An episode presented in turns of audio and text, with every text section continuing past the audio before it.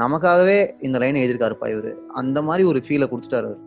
ரோட்ல ஒரு கியூட்டான நாய்க்குட்டி பாத்தீங்கன்னா எப்படி அதை கொஞ்ச நேரம் அதை பார்க்கணும் இல்ல அதை போய் கொஞ்சணும்னு தோணுமோ அந்த மாதிரி ராம்குமார் பாட்டு எனக்கு இருக்கு. லைஃப் சிம்பிளான பீப்புளை வந்து ரொம்ப ரசிச்சு அதை அப்சர்வ் பண்ணி எழுதினா எப்படி இருக்கும் அப்படிங்கிற மாதிரி இருக்கு. நாம மாதிரி நம்மளுடைய ஜென்ரேஷன்ல வலியை கடத்தினவர் யாருமே இல்லைன்னு எனக்கு தோணும். ஒவ்வொரு டைம் அதை அப்சர்வ் பண்ணி கேட்கறப்போ எனக்கு கண்ணில் வந்து கலங்கிடும்.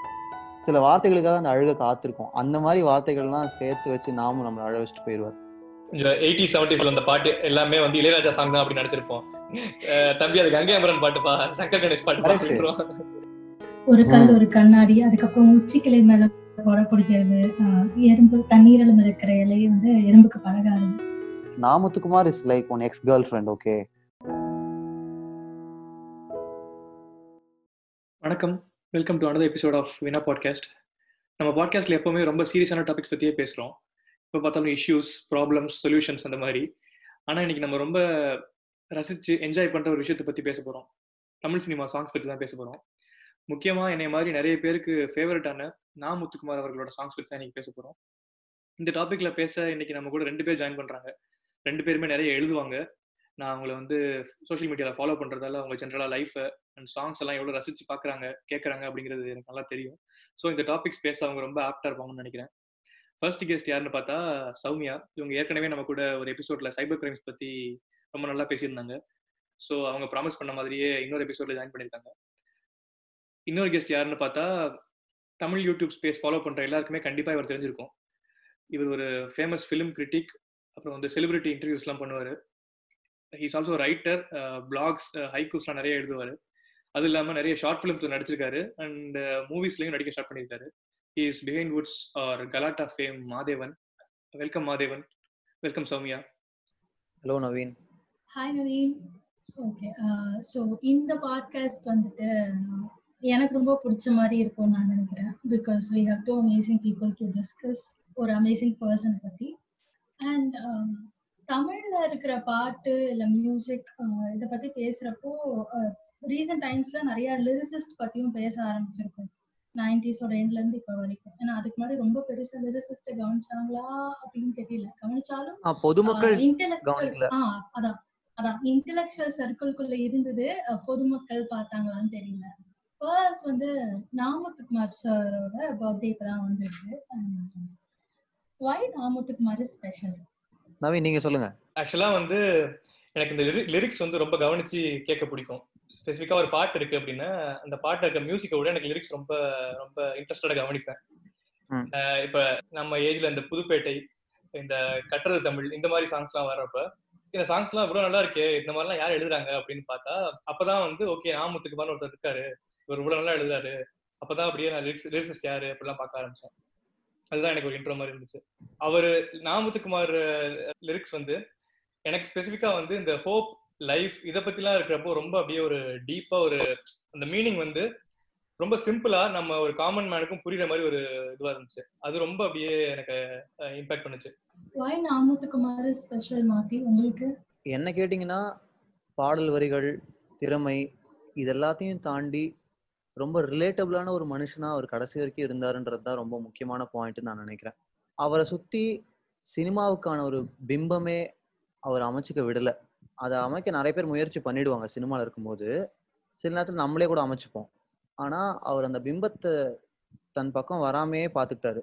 அவர் ஒரு ரொம்ப எளிமையான ஒரு மனிதராகவே அவருடைய பாடல் வரிகள்லையும் சரி வாழ்க்கையிலையும் சரி வெளில வரும்போது அவர் பொதுமக்கள்கிட்ட பேசுறது, ஆடியோ லான்ச்சில் பேசுறது, இன்டர்வியூஸில் பேசுறது எல்லாமே அவர் நம்மள மாதிரி தான்ப்பா இவரும் அப்படின்ற ஒரு ஐடென்டிட்டி அவர் கடைசி வரைக்கும், அப்படின்ற ஒரு உண்மையை அவர் கடைசி வரைக்கும் கேரி பண்ணார்னு நான் நினைக்கிறேன்.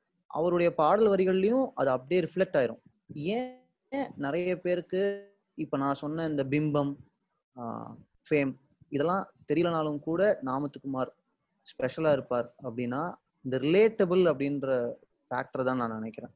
எல்லாருக்குமே அவர் பாட்டு எழுதியிருக்கார், நமக்காகவே இந்த லைனை எழுதியிருக்காருப்பா இவர், அந்த மாதிரி ஒரு ஃபீலை கொடுத்துட்டார்.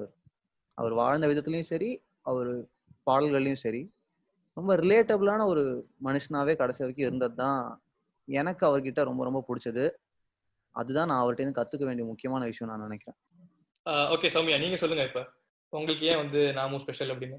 ஓகே, எனக்கு நாமும் ஏன் ஸ்பெஷல் அப்படின்னா, நான் வந்து ஒரு 90s கிட். ஸோ எங்கள் வீட்டிலலாம் வந்து நம்ம ஸ்கூலுக்கு போகிறது அப்படின்னா ஆட்டோவில் தான் போவோம் இனிஷியலாக ஸ்டார்டிங் ஸ்டேஜ்லலாம். இது வந்து இந்த 2005 இந்த அந்த டைம் 2000-2010 அந்த டைம். ஸோ நம்ம ஆட்டோவில் எப்போ ட்ராவல் பண்ணாலுமே வந்து பாட்டு ஏதாவது ஓடுச்சுன்னா சில பாட்டுலாம் கேட்குறப்போ அந்த பாட்டு யார் எழுதுனாங்க, மியூசிக் யார் போட்டாங்கலாம் அந்த வயசு தெரியாது. ஆனால் அந்த பாட்டுலாம் சும்மா அப்படியே நிறைய பாடிட்டே வந்திருப்போம். அந்த மாதிரி காதல் கொண்டேன், அதுக்கப்புறம் வந்துட்டு புதுப்பேட்டை, இன்னும் இதெல்லாம் ரொம்ப பேசிக்கான ஃபிலிம்ஸ் ஓகேவா. இன்னும் நிறைய ஃபிலிம்ஸ் வந்து நா. முத்துக்குமார் தான் எழுதியிருக்காருன்னே தெரியாத அளவு இருக்கும், ஆனா அவர் தான் எழுதியிருப்பாரு. ஸோ இதெல்லாம் நம்ம பாடிட்டே வந்திருப்போம். பட் கொஞ்சம் ஓரளவுக்கு காலேஜ் போனதுக்கு அப்புறம் திரும்பி பார்த்தா யாரடா இதெல்லாம் எழுதியிருக்காங்க அப்படின்னு பார்த்தா நா. முத்துக்குமார் தான் எழுதியிருப்பாரு. எஸ்பெஷலா ஒரு பாட்டு எனக்கு இன்னும் நல்லா ஞாபகம் இருக்கு அப்படின்னா, ஜெயம் ரவி நடிச்ச ஒரு படம் பாட்டு வந்து Deepavali.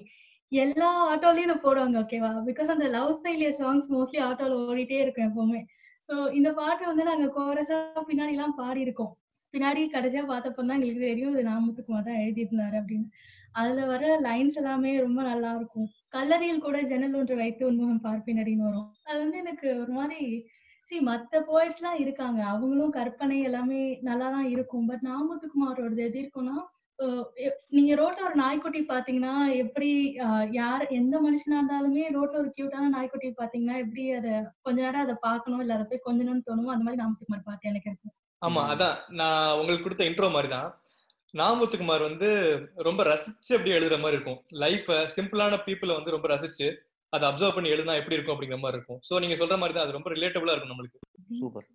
And one more thing, Naveen Soumya அது நீங்க ரெண்டு பேருமே கவனிச்சிருப்பீங்கன்னு நான் நம்புறேன்.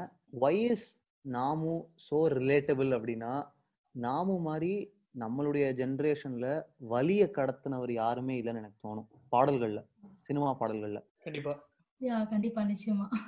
அதான் இப்ப வந்து ஒரு ஒரு பிரிவுல இருக்காங்க அப்படின்னா, இவன் லவ் ஃபெயிலியரா இருக்கட்டும் இல்ல வந்து அப்பா இறந்தது, அந்த மாதிரி எந்த ஒரு வழியா இருந்தாலும் ரொம்ப டீப்பா இருக்கும். இப்ப நான் வந்து பர்சனலா வந்து எனக்கு வந்து இந்த தெய்வங்கள் எல்லாம் தோற்றே போகும் பாட்டு வந்து ரொம்ப ரொம்ப பிடிக்கும். நீங்க சொன்னா நம்புவீங்களான்னு தெரியல, ஒவ்வொரு டைம் அதை அப்சர்வ் பண்ணி கேட்கறப்போ எனக்கு கண்ணில் வந்து கலங்கிரும். அதுதான் அந்த வழியை கடத்துறது அப்படிங்கிற மாதிரி நீங்க சொல்றது கரெக்ட். கரெக்ட். ஆக்சுவலா வந்து இதே மாதிரி ஒரு டிஸ்கஷன்ல வந்துட்டு எது வந்து நல்ல கவிதை அப்படின்னு நிறைய பேர் நிறைய போயட்ஸ் எல்லாம் டிஸ்கஸ் பண்ணிட்டு இருந்தாங்க. நான் யூடியூப்ல தான் பார்த்தேன். அதுல வந்து மனுஷ் சொல்லியிருந்தாரா இல்ல மனுஷ பத்தி வேற யாரோ சொல்லியிருந்தாங்களான்னு தெரியல. இந்த மாதிரி வலிக்குது நாளேன்னு எழுதுனா அது கவிதை கிடையாது, வலின்னு ஒரு வார்த்தையை யூஸ் பண்ணாம வலிக்குதுன்னு வெளில சொல்றதுதான் கவிதை அப்படின்னு சொல்லியிருந்தாங்க.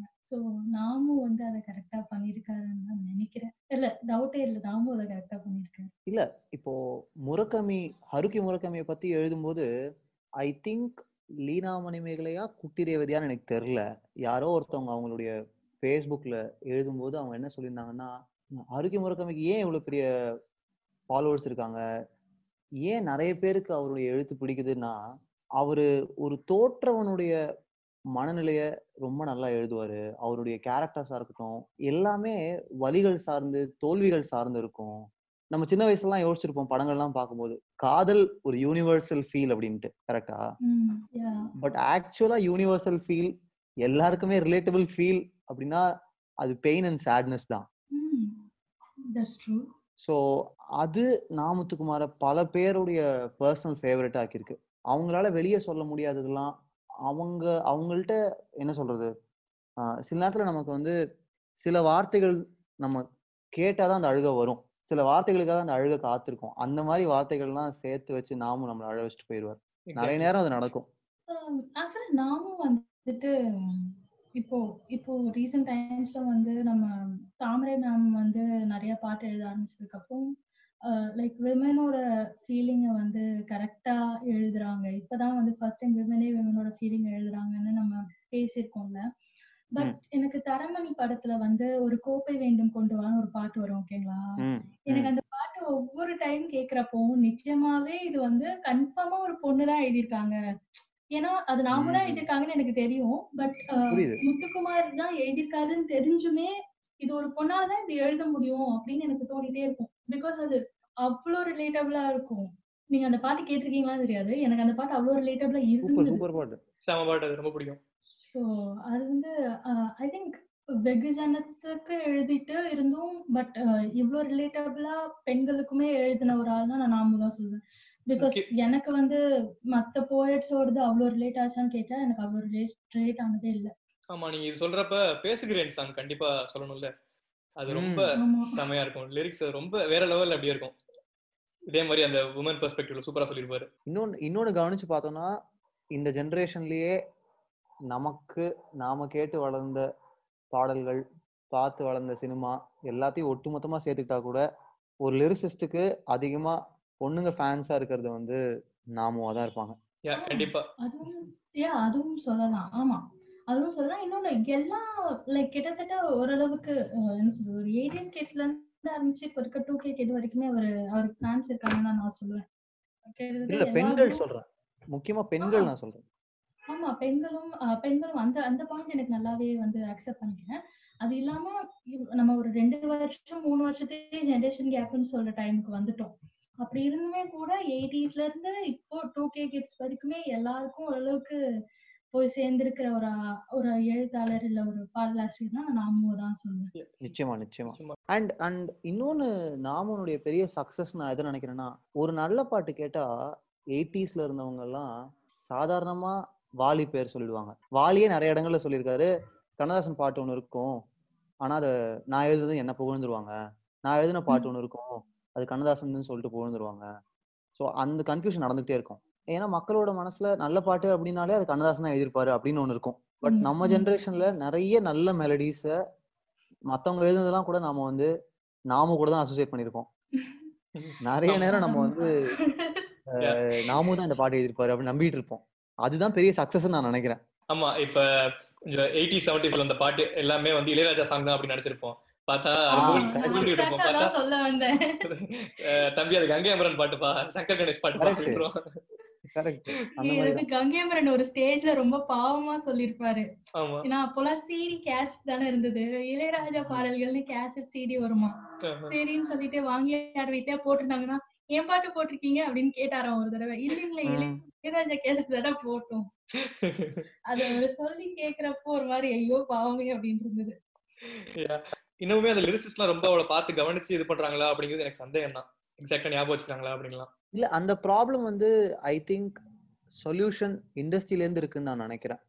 இப்போ டிவில பாட்டு போடும்போது நிறைய சேனல்ஸ் நடுவில் என்ன பண்ண ஆரம்பிச்சாங்கன்னா லிரிசிஸ்ட் பேரும் சேர்த்து போட ஆரம்பிச்சாங்க. ஆனா அவங்களே தப்பா போட ஆரம்பிச்சாங்க. அபிஷியல் வீடியோ சாங்ஸ் வரும்போது நீங்க இப்ப கூட யூடியூப்ல போய் பாருங்க, சாவன்ல போய் பாருங்க, நிறைய தப்பா கிரெடிட் பண்ணிருப்பாங்க. நிறைய நேரத்துல இருக்கவே இருக்காது. ஸோ நான் இந்த விஷயத்துலலாம் ஆடியன்ஸ் லிசனர்ஸை பிளேம் பண்ண கூடாதுன்னு நான் நினைக்கிறேன். அட்லீஸ்ட் நீங்க சொல்ற மாதிரி ஒரு பாட்டு இருக்கு அப்படின்னா அதுல லீட் ஆக்டர்ஸோட நேமை விட பாட்டு எழுதினவங்களும் மியூசிக் போட்டவங்களும் ரொம்ப முக்கியமா இருக்கணும். ஆமா, நீங்க படத்துல பண்றீங்கிறது வேற. அட்லீஸ்ட் நீங்க ஒரு ஆடியோ ட்ராக்கை ரிலீஸ் பண்றப்ப அந்த லிரிசிஸ்டுக்கு ஒரு இம்பார்ட்டன்ஸ் சொல்லல, அந்த இம்பார்ட்டன்ஸ் இல்லங்கிறது ஒரு சோகமான விஷயம் தான். நிச்சயமா. ஆக்சுவலா ஆமா, இது ஒரு ஆடியோ லான்ச்லயே பேசியிருப்பாங்க. அதாவது ஹீரோக்கு ஆடியோ லான்ச்ல கொடுக்குற அந்த விஷயம் மியூசிஷியனுக்கு கொடுக்கல அப்படின்னு சொல்லி சொல்லி பேசியிருப்பாங்க. மியூசிஷியனுக்கே இப்பதான் வருதுன்னா லிரிசிஸ்டுக்கு வர்றதுக்கு இன்னும் டைம் எடுக்கும். நவீன் ஒரு வரி டக்குன்னு சொல்லணும் நாம எழுதுனதுலயே உங்களை ரொம்ப அஃபெக்ட் பண்ணதுன்னா என்ன சொல்லுவீங்க? எனக்கு இந்த பரபரப்பர பட்டாம்பூச்சின்னு ஒரு பாட்டு இருக்கும் கட்டது தமிழ் படத்துல. அந்த பாட்டு ரொம்ப பிடிக்கும் எனக்கு. கண்ணீரில் துடைக்கும் விரலுக்கு மனம் ஏங்கி கிடக்குது, தண்ணீரில் மிதக்கும் எறும்புக்கும் இலை படகு ஆனது அப்படின்னு ஒரு லைன் இருக்கும். அந்த பாட்டு ஏன் தெரியல, நான் சொன்னேன்ல இந்த ஹோப் லைஃப் இதை பத்தி எல்லாம் பேசுற நா. முத்துக்குமாரோட படங்கள் ரொம்ப பாட்டுகள் ரொம்ப பிடிக்கும் அப்படின்னு இந்த லைன் ஸ்பெசிஃபிக்கா ரொம்ப பிடிக்கும் எனக்கு.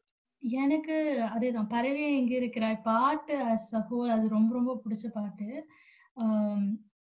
எனக்கு ரீசன்ட் டைம்ல ரொம்ப பிடிச்ச லைன்னா யாரும் இன்றி யாரும் இங்க இல்லை, இந்த பூமி மேலே தன்னந்தனி உயிர்கள் எங்கும் இல்லை அப்படின்னு சொல்லிட்டு வரும். இன்னொன்னு நான் ரொம்ப ரொம்ப அப்படியே ஆகான்னு பார்த்த விஷயம் யாரோ உச்சிக்கிளை மேலே ஒரு பாட்டு இருக்கும். உச்சிக்கிளை மேலே குடை பிடித்தாரோன்னு எழுதியிருப்பாரு. அது அப்படின்ற லெவலுக்கு இருந்தது. அது அது கேக்குறப்ப ஃபர்ஸ்ட் டைம் உச்சி கிளை மேல ஒருத்தங்க கொடை பிடிக்கிறாங்க. அந்த இமேஜை யோசிச்சு பார்த்தாலே நம்ம அந்த வரியை யோசிச்சு பார்த்துட்டு இருக்கும்போதே பாட்டு முடிஞ்சிடும். ஆமா சீரியஸா நம்ம அந்த லைனை கன்சியூம் பண்ணி ஆஹா என்ன ஒரு இமேஜ் அப்படின்னு ரசிச்சு முடிக்கிறதுக்குள்ளேயே பாட்டு முடிஞ்சிடும். நாமு கிட்ட நிறைய பேர் வெளியில நாமுக்கு ட்ரிபியூட் போஸ்ட் எழுதும் போதோ இல்லை ட்ரிபியூட் வீடியோஸ் போடும் போதோ நாமுனுடைய பிரில்லியண்டான கமர்ஷியல் ஆஸ்பெக்ட் டச் பண்றது இல்லையோன்னு எனக்கு ஒரு கன்சர்ன் இருந்துட்டே இருந்துச்சு. ஓகே, நாமுவை பார்த்து நாமோட லைன்ஸ் கேட்டு நான் வந்து சே சமலை அப்படின்னு சொன்னது ஒரு மொமெண்ட் எனக்கு நல்லா ஞாபகம் இருக்கு. நிறைய எமோஷனல் மொமெண்ட்ஸ் நிறைய இருக்கு. நவீன் மாதிரி நானும் எழுதியிருக்கேன், சௌமியா மாதிரி நானும் ஃபீல் பண்ணியிருக்கேன், அது எல்லாமே இருக்கு. பட் சம மாஸ் அப்படின்னு ஒரு பாட்டு இருக்கு மாஸ் படத்துல, அந்த படத்துல அந்த பாட்டு வராது, அது ப்ரோமோ சாங் மாதிரி வீடியோ மட்டும் தனியா ரிலீஸ் பண்ணாங்க. அதுல என்ன வரும்னா சிங்கத்தோட சிங்காரியே நீயும் நானும் சேர்ந்து புட்டா சம மாஸ் அப்படின்னு வரும். ஸோ சிங்கத்தோட சிங்காரியே நீயும் நானும் சேர்ந்து புட்டா சம மாஸ் அப்படின்னு ஏன் அந்த படத்துல வச்சிருக்காங்க அப்படின்னா அது சூர்யா படம். ஓகே, ஒரு சூர்யா படத்துல ஒரு லவ் பாட்டு எழுதும்போது சூர்யா ரெஃபரன்ஸுக்காக சிங்கத்தோட சிங்காரியன்னு வச்சது வந்து நான் செமையா அப்ரிஷியேட் பண்ணுவேன். ஃபர்ஸ்ட் டைம் கேட்டோன்னே எனக்கு செம குதூகலம் ஆயிடுச்சு, சே அப்படி இருந்தது எனக்கு. இந்த ஸ்மார்ட்னஸ் தேவைப்படுது. இப்போ ஒரு கண்ணாடின்ற இமேஜை கன்சீவ் பண்றது, நீங்க சொன்ன மாதிரி தண்ணீரில் மிதக்கும் எறும்புக்கு இலை படகு ஆனதே இந்த இமேஜ் கன்சீவ் பண்றது, யாரோ உச்சிக்கிளை மேலே, இதெல்லாம் இங்க ஒத்துக்க வைக்கிறது ரொம்ப கஷ்டம். நாமுன்றதுனால ஒத்துக்கிட்டாங்க, இதை நம்ம புரிஞ்சுக்கணும். இல்ல நான் வந்து மக்களை சொல்லல, டைரக்டர்ஸ் சொல்றேன். இப்போ ஒரு டைரக்டர் வந்து இவ்வளவு ஒரு டீப்பான இமேஜ ஒத்துக்கிறதுக்கு நா. முத்துக்குமாரை நம்புறதும் ஒரு முக்கியமான காரணம். அந்த நம்பகத்தன்மையை அவரு கொஞ்சம் கொஞ்சமா வளர்த்துக்கிட்டாருன்னு தான் நான் சொல்லுவேன். ஒரு அவார்ட் ஷோல ஒரு கண்ணாடி பாட்டுக்கு அவார்ட் கிடைச்சிருக்கும். அந்த ஸ்டேஜ்லயே நாமும் சொல்லியிருப்பாங்க, இந்த ஒரு கண்ணாடி அப்படின்ற லைனை நான் பல பேர்ட்டு இதுக்கு முன்னாடி சொல்லியிருக்கேன். என்ன சார் கல்லு கண்ணாடி இதெல்லாம் யாருக்கும் புரியாது சார், வேற ஏதாவது சிம்பிளா பண்ணிக்கலாம் சார் அப்படின்னு சொல்லியிருக்காங்களாம். இது ஆக்சுவலி ரொம்ப வேலிடான ஒரு பாயிண்ட். ஓகேவா, ஐ திங்க் தமிழ் சினிமா வந்து சின்ஸ் இட்ஸ் எவால்விங், கதை வயசும் சரி அவங்க கன்சீவ் பண்ற ஐடியா வயசும் சரி, அது வளர்ந்துட்டு இருக்கிறதுனாலதான் நமக்கு 2000க்கு அப்புறம் நாம மாதிரி ஒரு ஆள் கிடைச்சிருக்காருன்னு நான் நினைக்கிறேன். அண்ட் நீங்க நீங்க ஒண்ணு சொன்னீங்கல்ல, அந்த இமேஜஸ் ஒரு கண்ணாடி, அதுக்கப்புறம் உச்சி கிளை மேல போட பிடிக்கிறது, எறும்பு தண்ணீரில் மிதக்கிற இலையை வந்து எறும்புக்கு பழகாது. ஐ திங்க் முத்துக்குமாரே நிறைய இடத்துல சொல்லியிருப்பாரு, அவர் வந்து ஒரு லிரிசிஸ்ட்னு சொல்லிக்கிறத விட ஒரு கவிஞர் அப்படின்னு சொல்லிக்கிறதுல வந்து ரொம்ப பெருமைப்படுற அப்படின்னு சொல்லியிருக்காரு. அது அவர் படிச்ச லிட்டர்ல இருந்துதான் இந்த இமேஜஸ் நமக்கு கிடைச்சிருக்குன்னு நான் நினைக்கிறேன். அவர் படிச்சதுலயும் கிடைச்சிருக்கு நீங்க நினைக்கிறீங்களா? அவர் கவனிச்சதுலயும் கிடைச்சிருக்குன்னு தான் நான் நம்புறேன். யா, அது ஒண்ணு. சரி, நம்ம பாக்குறப்போ நிறைய விஷயத்த பார்ப்போம், ஓகேவா. ஆனா பாக்குற விஷயத்த நம்ம எழுதுறதுக்குன்னு வர்றப்போ ஐ திங்க் லிட்ரேச்சரோட ஒரு இன்ட்ரடக்ஷன் இருந்தாதான் இன்னும் பெட்டரா பண்ண முடியும்னு நான் நினைக்கிறேன். இது முத்துக்குமாரும் ஒத்துட்டு இருந்திருப்பாருன்னு தான் நினைக்கிறேன் இந்த பாயிண்ட்டுக்கு. ஆக்சுவலி நீங்க இந்த ரசிக்கிறது அப்சர்வ் பண்றதுன்னு சொல்றப்ப, நீங்க தியாகராஜன் குமார் ராஜாவோட ஒரு இன்டர்வியூ பாத்திருக்கேன்னா அவர் என்ன சொல்லுவாரு அப்படின்னா, என்னை விட்டா ஒரு நாள் ஃபுல்லா அப்படியே உட்காந்து யாருக்கிட்டயுமே பேசாம சும்மா நடக்கிறத அப்படியே எங்கேயாவது நடக்கிறத பாத்துக்கிட்டே இருப்பேன், ரசிக்கிட்டே இருப்பேன் அப்படிம்பாரு. இப்ப நான் பாக்குறேன் அப்படின்னா நான் சும்மா பாத்துட்டு அப்படியே போயிடுவேன். இந்த மாதிரி கிரியேட்டர்ஸ் என்ன பண்றாங்க அப்படின்னா அதை ரசிச்சு அவ்வளவு அப்சர்வ் பண்ணிக்கிறாங்க உள்ள. சோ அதை வந்து அவங்க வெளிக்கொண்டுறப்ப ரொம்ப அழகா இருக்குது. நீங்க சொல்ற மாதிரி வெறும் லிட்ரரி நாலேஜ் எனக்கு இருந்தா கூடவே அதை நான் நிஜமாவே ரசிக்க தெரிஞ்சா மட்டும்தான் அது வெளியே வரும்னு எனக்கு தோணுது. அது நான் ஏன் அவர் கவனிச்சதே வந்திருக்கும்.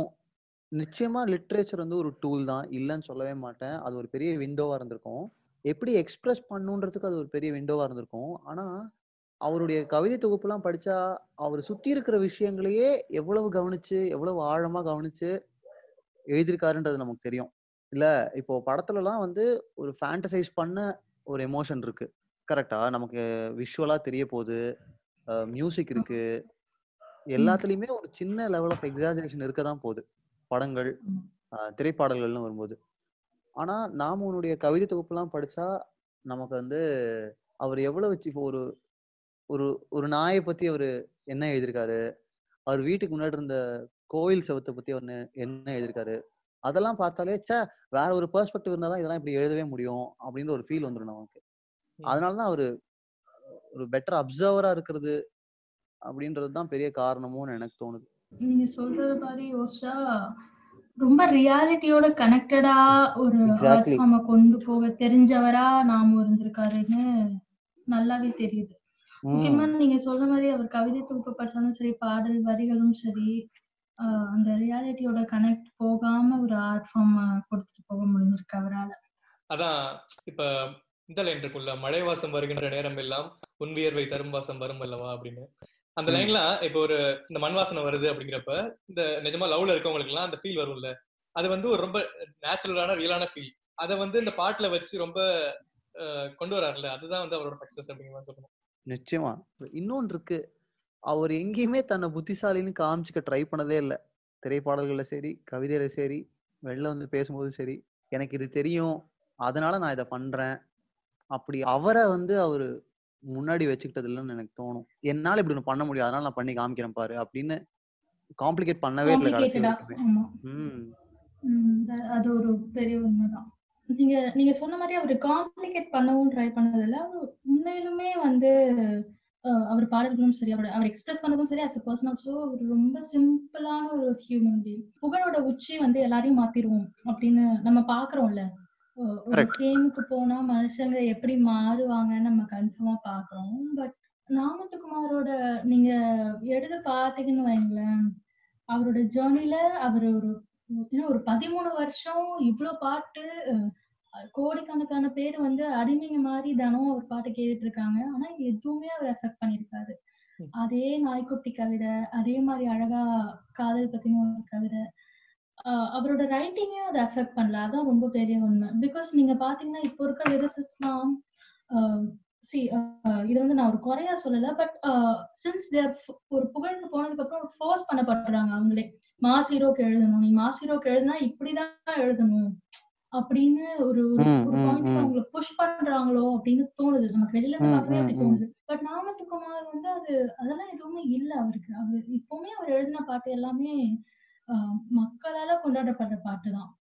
மாஸ் ஹீரோட ரசிகர்கள் கொண்டாடுறாங்களான்னு தெரியாது, பட் மக்கள் எல்லாரும் கொண்டாடுறாங்கல்ல, அந்த வித்தியாசமா நாம பாக்குறேன்.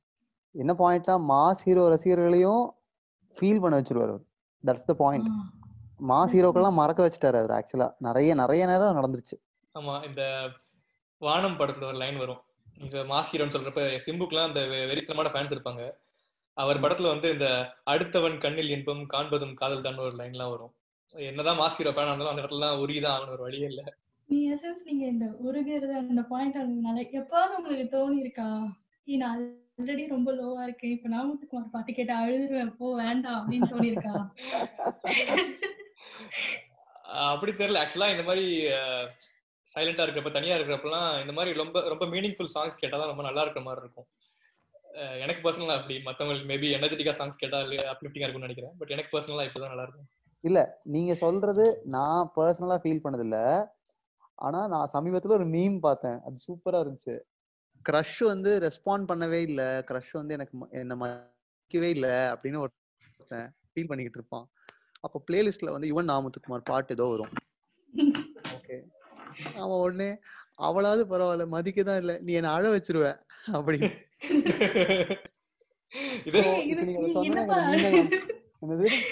நீங்க என்னப்பா நீங்க ரெண்டு பேரும் இவ்வளவு மெச்சூரான பீப்புளா இருக்கீங்க. எனக்கெல்லாம் தெரிஞ்சு நிறைய பேருக்கு, என்ன சுத்தி இருக்கிற நிறைய பேருக்கு இதெல்லாம் பப்ளிக்கா அட்டைன் ஃபேக்ட்ஸ். யுவன் நா. முத்துக்குமார் காம்போ வந்து நைட்டு தூக்கம் வரல அப்படின்னா, நைட்டு 1 மணிக்கு மேல அந்த ஜோனுக்கு போயிட்டோம் அப்படின்னா யுவன் நா. முத்துக்குமார் பாட்டு கேட்கறது வந்து ரொம்ப தவறான விஷயம். ஏன்னா நம்மள வந்து இன்னும், அதாவது என்ன, மனுஷங்களா எவ்வளவு நல்லவங்க பத்தியா, வா உலகம் எவ்வளவு அழகா இருக்கு பத்தியா, அந்த அளவுக்கு ஃபீல் பண்ண வச்சிருவாங்க. ஆமா, பட் ஆக்சுவலி இந்த யுவன் நா. முத்துக்குமார் காம்போ சொல்றப்ப, நா. முத்துக்குமார் வந்து மத்த மியூசிக் டைரக்டர்ஸ் கூடயும் ஒரு சம காம்போ இருக்கும். ஆக்சுவலா நீங்க பாத்தீங்கன்னா ஜோஷ்வா ஸ்ரீதர் உங்களுக்கு தெரிஞ்சுக்கணும்னு நினைக்கிறேன். இந்த கல்லூரி அண்ட் காதல் அந்த படத்துல மியூசிக் போட்டிருப்பாரு. அதுல லிரிக்ஸ் எல்லாம் ரொம்ப சூப்பரா இருக்கும். அட் த சேம் டைம் பார்த்தா நம்மளுக்கு ஜிவி பிரகாஷ் கூட எனக்கு தெரிஞ்சு 5-6 படம் போட்டிருப்பாரு நினைக்கிறேன். எல்லாமே சூப்பரா இருக்கும். இப்ப தெய்வ திருமகள் அவர் தான், சைவம் படத்துல அவர் எழுதியிருப்பாரு. எல்லாமே வந்து இந்த காம்பினேஷன், இவங்க இந்த மாதிரி மியூசிக் டைரக்டர்ஸ்க்கு ஒரு கேரியர் தர மாதிரி இருந்துச்சு நா. முத்துக்குமார் ரைட்டிங்ஸ். அது அக்ரி பண்ணுங்க. இப்போ நம்ம சில படம்லாம் சொல்லுவோம், பாட்டாலதான் இந்த படமே தெரியும் அப்படின்னு. அப்போ அந்த படத்தினுடைய ரீச்சுக்கு கிரெடிட்ஸ் வந்து மியூசிக் கம்போசருக்கு போகும்ல. அந்த மாதிரி நிறைய பாடல்களோட லைஃபுக்கு நாமும் ஒரு பெரிய காரணமா இருந்திருக்காரு. நிறைய கம்போசர்ஸ்க்கு நல்ல பாடல்கள் அமைஞ்சதுக்கு நாமும் ஒரு காரணமா இருந்திருக்காரு. அது உண்மை. இது வந்து அவங்களுமே அக்செப்ட் பண்ணிருப்பாங்க. இவனே வந்து ஸ்டேஜ்ல எல்லாம் சொல்லி இருக்காருல்ல. இப்ப எப்படின்னா நம்ம மணிரத்னம் படம் அவரோட ஆடியோ லான்ச் அப்படின்னா பேசுவாங்க, Mani Ratnam and A. Rahman sir அவங்களோட காம்போ வந்து எப்படி கோல்டன் ஃப்ரம் ஸ்டார்டிங்ல இருந்தே எப்படி அப்படின்னு. அதே மாதிரி நிறைய டிரெக்டர்ஸ் அண்ட் மியூசிக் டைரக்டர்ஸோட காம்போ பேசுவாங்க. பட் எனக்கு தெரிஞ்சு நா. முத்துக்குமார் சாரோட பீக் அப்போதான் வந்துட்டு ஒரு ரைட்டர் இல்ல ஒரு லிரிசிஸ்டோட அண்ட் லிரிசிஸ்ட் அண்ட் மியூசிக் டைரக்டரோட காம்போ எவ்வளவு ரொம்ப முக்கியம் அப்படின்னு ஐ திங்க் இவனே ஸ்டேஜ்ல பேசியிருப்பாருன்னு நினைக்கிறேன். இந்த மாதிரி வேற ஏதாவது வேற ஐ திங்க் வேற எங்கேயுமே நான் பார்க்கல அந்த அளவுக்கு பேசி ஒரு லிரிசிஸ்ட பத்தி முக்கியமா. நான் கரெக்டா தான் அப்சர்வ் பண்ணிருக்கேன் மாதேவன். இல்ல இப்போ எப்படின்னா நான் என்ன சொல்றேன்ல, நம்ம ஜென்ரேஷன்ல வந்த டைரக்டர்ஸ்க்கு நம்ம ஜென்ரேஷன்ல வளர்ந்த மியூசிக் கம்போசர்ஸ்க்கு அவங்களுக்குலாம் நாமும் வந்து ஒரு பெரிய சேவை பண்ணியிருக்காருன்னு நான் சொல்றேன். நிறைய படங்களை காப்பாத்திருக்காரு, நிறைய இயக்குநர்களுக்கு நல்ல பேர் வாங்கி கொடுத்துருக்காரு, நிறைய மியூசிக் கம்போசர்ஸ்க்கு சார்ட் பஸ்டர்ஸ் கொடுத்துருக்காரு. ஸோ அதனால நீங்க சொல்றது எல்லாமே நடந்திருக்கு. அவ்வளவு பெரிய ஒரு ஒரு பொறுப்பு அவர்கிட்ட இருந்திருக்கு, அதை சரியாகவும் பயன்படுத்திருக்காருன்னு நான் நினைக்கிறேன். அவருக்கு எங்கெல்லாம் ஸ்பேஸ் இருந்திருக்கோ அங்கெல்லாம் அவரு இவங்களுக்குலாம் ஹெல்ப் பண்ணியிருக்காரு அவரோட எழுத்து மூலமா. ஸோ அந்த இம்பார்ட்டன்ஸ் தான் ஸ்டேஜ்ல ரிஃப்ளெக்ட் ஆகுது. ஏன் ஸ்டேஜ்ல யுவன் பேர் சொல்லும் போது நா. முத்துக்குமார் பேர் தவிர்க்க முடியல? ஏன் ஸ்டேஜ்ல பேசும்போது டைரக்டர் ராம் பத்தி பேசும்போது முத்துக்குமார் பேர் தவிர்க்கவே முடியல? ஏன்னா அவர் அவ்வளோ கான்ட்ரிபியூட் பண்ணியிருக்காரு. அந்த அளவுக்கு இன்டென்ஸா கான்ட்ரிபியூட் பண்ணவங்க எத்தனை பேர் இருக்காங்கன்னு நமக்கு தெரியாதுல்ல. ஆமா, ஆக்சுவலா இந்த மாதிரி ட்ரியோன்னு சொல்றாங்கல்ல, டைரக்டர் மியூசிக் டைரக்டர் இந்த மாதிரி இவருக்குடையும் ராம் யுவன் நா. முத்துக்குமார் சொல்லுவாங்க. அதே மாதிரி செல்வராகவன் யுவன் நா. முத்துக்குமார் சொல்லுவாங்க. எல்லா இடத்துலயுமே இந்த நா. முத்துக்குமார் வந்து கண்டிப்பா இருந்துட்டே இருப்பாங்க. அந்த மாதிரி எந்த லிரிசிஸ்டுமே வந்து ஆட் ஆன மாதிரி ரொம்ப கம்மி தான் ஆக்சுவலா. இது வந்து எப்படின்னா இவரு பவாச்சலைத்துறை வந்துட்டு நிறைய இடத்துல பேசியிருப்பாரு. முத்துக்குமாருமே அவரோட புக்ல சில இடத்துல எழுதியிருக்காரு. இன்ட்ரடக்ஷன் பார்ட்ல அவருக்கு தெரிஞ்சவங்களும் நிறைய இடத்துல பேசியிருக்காங்க. நீங்க சொல்றது வந்து இந்த ட்ரையோ மெயின்டைன் ஆகுறது அப்படின்னா ஒரு கைண்ட் ஆஃப் ஃப்ரெண்ட்ஷிப் மாதிரி தானே. ஒரு டிராவல்னா அதுவும் முக்கியமா ஆர்ட் அப்படிங்கிறது எவ்வளவு கிரியேட்டிவ், இவ்வளவு பேருக்கு பிடிச்ச ஒரு விஷயத்த வெளியில கொடுக்கணும் அப்படின்னா டிராவல் வந்து ரொம்ப முக்கியம் இல்ல. ஸோ ஐ திங்க் சினிமா அப்படிங்கறதையும் தாண்டி as a person Na. Muthukumar வந்து அவங்களோட ஸ்பெண்ட் பண்ண டைம் தான் வந்து அதுக்கு காரணம் நான் நினைப்பேன். இந்த படம் கட்டளை தமிழ்ல இன்னும் ஓரிரவு அப்படின்னு ஒரு பாட்டு வரும். ஓகேங்களா, நிறைய பேர் வந்து அதான் பறவையே எங்க இருக்கிற அளவுக்கு ஃபேன்ஸ் இந்த பாட்டுக்கு இருப்பாங்கன்னு தெரியாது. பட் ஆனா நீங்க அந்த பாட்டை கேட்டு பாருங்க. அந்த பாட்டை பத்தி யுவன் வந்து ஒரு இடத்துல சொல்லியிருப்பாரு, இந்த பாட்டு என்னடா எழுதுறது ஒருத்தன் வந்து. ஏன்னா அந்த படத்தோட சீக்வன்ஸ்ல வந்து அந்த ஹீரோ ஜீவா வந்துட்டு இது பேர் என்ன ட்ரக்ஸ் எடுத்துக்கிட்டு ரொம்ப போதையில இருந்து அவரோட காதலை பத்தி பாடுற மாதிரி சுச்சுவேஷன் ராம் சொல்லியிருப்பாராம். இதுக்கு என்ன பாட்டு எழுதுறதுன்னு வந்துட்டு நான் உட்காந்துக்கிட்டே இருந்தேன். அன்னைக்கு நான் ராத்திரி ஆயிடுச்சு அப்படின்னு சொல்லிட்டு நாங்க பேசிட்டு இருந்தோம் நானும் முத்துக்குமாரனாவும். அப்ப வந்து அவர் இன்னும் ஓரிரவு அப்படின்னு எழுந்தாரு. சோ ஆக்சுவலா நான் ஒரு டியூன் சும்மா போட்டேன், அந்த டியூனுக்கு அவர் இன்னும் ஓரிரவுன்னு ஒரு லைன் எழுதினாரு. அப்படியே இந்த பாட்டு நாங்க எழுதி முடிச்சிட்டோம் அப்படின்னு சொல்லியிருப்பாரு. அந்த லிரிக்ஸ் வந்து நீங்க சொல்ற மாதிரி அந்த வழி செமையா இருக்கும்.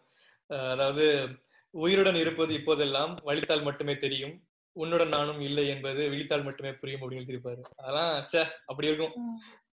நீங்க சொல்ற மாதிரிதான் இப்படி ஒரு பாட்டு ஒரு ஆல்பம்ல இருக்கு அப்படின்னா எனக்கு வந்து ரொம்ப அன்பேர்னு தோணும். ஒரு பாட்டு ரொம்ப ஃபேமஸ் ஆனதுனால இந்த மாதிரி ஒரு பாட்டு வந்து ரீச் ஆகாம போனது ரொம்ப கம்மியா ரீச் ஆனது வந்து ரொம்ப அன்பேர் அப்படின்னு தோணும். The song deserves more love நீங்க நினைக்கிறீங்க? கண்டிப்பா. நீங்க தரமணி ஆல்பம் எல்லாம் பாத்தீங்க அப்படின்னா யாரோ உச்சி கிளைக்கு மேலே வந்து அவ்வளவு ரீச் ஆயிருக்கும். நீங்க உண்பதில் வேண்டி பாட்டு எல்லாம் கேட்டிருப்பீங்களான்னு தெரியல.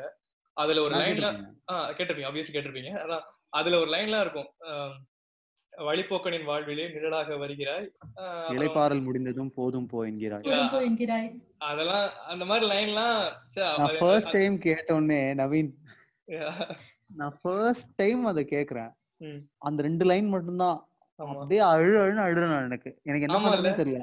அப்படியே புல்ல அரிக்கும் இல்ல. இந்த மாதிரி சாங்ஸ் எப்படி வந்து அன்நோட்டிஸ்டா போகுதுன்னு நினைச்சா ஒரு மாதிரி இருக்கும்.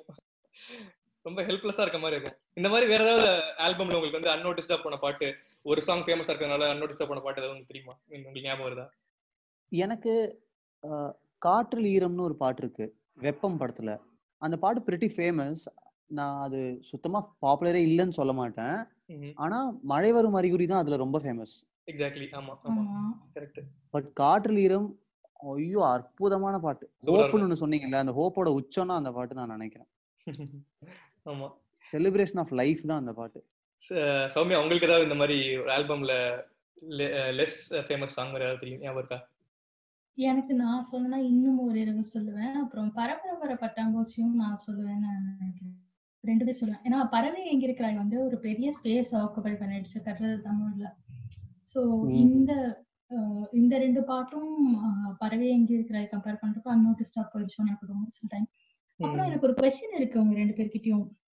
நடுவில் வந்து ஹோப் செலிப்ரேஷன் ஆஃப் லைஃப்னு மாற்றி சொன்னார்ல, எனக்கு அப்போதான் அந்த அது தோணுச்சு கேட்கணும்னு.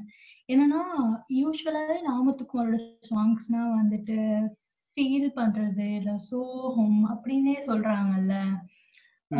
பட் வந்து இல்ல நாமத்துக்குமார் இஸ் எவ்ரி திங் அப்படின்னு சொல்ற மாதிரின்னா என்னென்ன பாட்டு சொல்லுவீங்க நீங்க? எனக்கு வந்து ரெண்டு சாங் முக்கியமா டக்குன்னு தோணுது. நீங்க கோவை பிரதர்ஸ் ஒரு படம் இருக்கும், சத்யராஜ் நடிச்சிருப்பாரு. ஆமா, அதுல வந்து நமிதாக்கு ஒரு சாங் இருக்கும், இமான் மியூசிக் நினைக்கிறேன், ஒன்ன பார்த்தோம் அப்படின்னு ஒரு சாங் இருக்கும். அது கேட்டுக்கீங்களா? உலகத்து பாட்டா? ஆமா, உலகம்.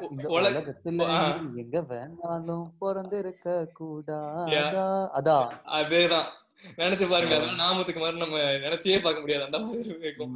அந்த பாட்டு ரொம்ப பிடிக்கும். அப்புறம் வந்து இந்த பாட்டு எனக்கு எம்ஜிஆர் இல்லைங்க நம்பியார் இல்லைங்க எஸ்எம்எஸ் படத்துல ரொம்ப பிடிக்கும். அந்த பாட்டு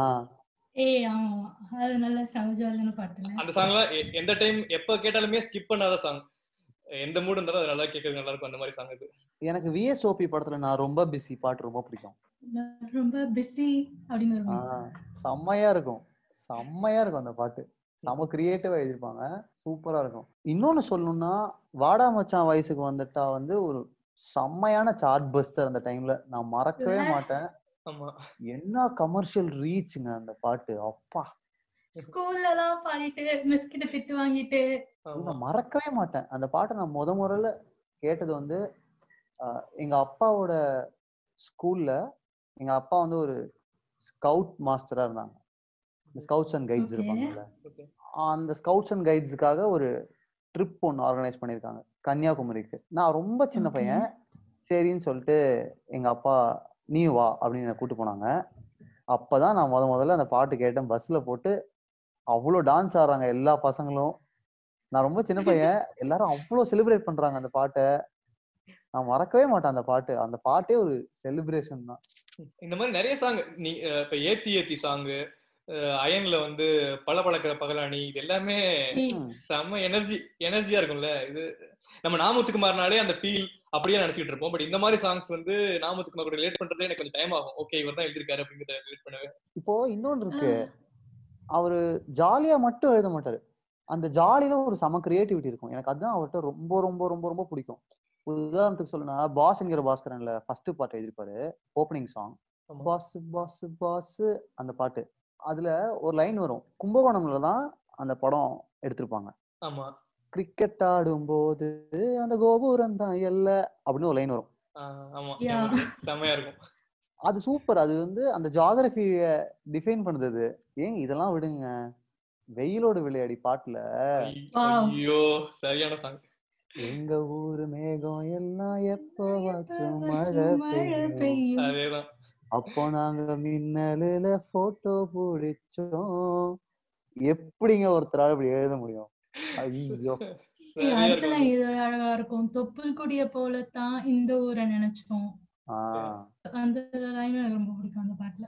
அப்புறம் இந்த படம் எஸ்எம்எஸ் படத்துல வந்து ஒரு கல் ஒரு கண்ணாடி பாட்டு வந்து எல்லாருக்கும் ரொம்ப பிடிக்கும்ல. எனக்கு வந்து இந்த 1 minute 52 seconds மொதல் இந்த பாட்டு வரும், ஒரு பார்வையில் பூ கொடுத்தாய் அப்படின்னு சொல்லிட்டு. ஆமா ஆமா, ஐயோ அது வந்து என்ன சொல்றது, கியூட் பண்டல் ஆஃப் ஜாய்ன்னு சொல்லுவாங்க, அந்த மாதிரி அது வந்து கியூட் பண்டல் ஆஃப் ஹாப்பினஸ்ங்க.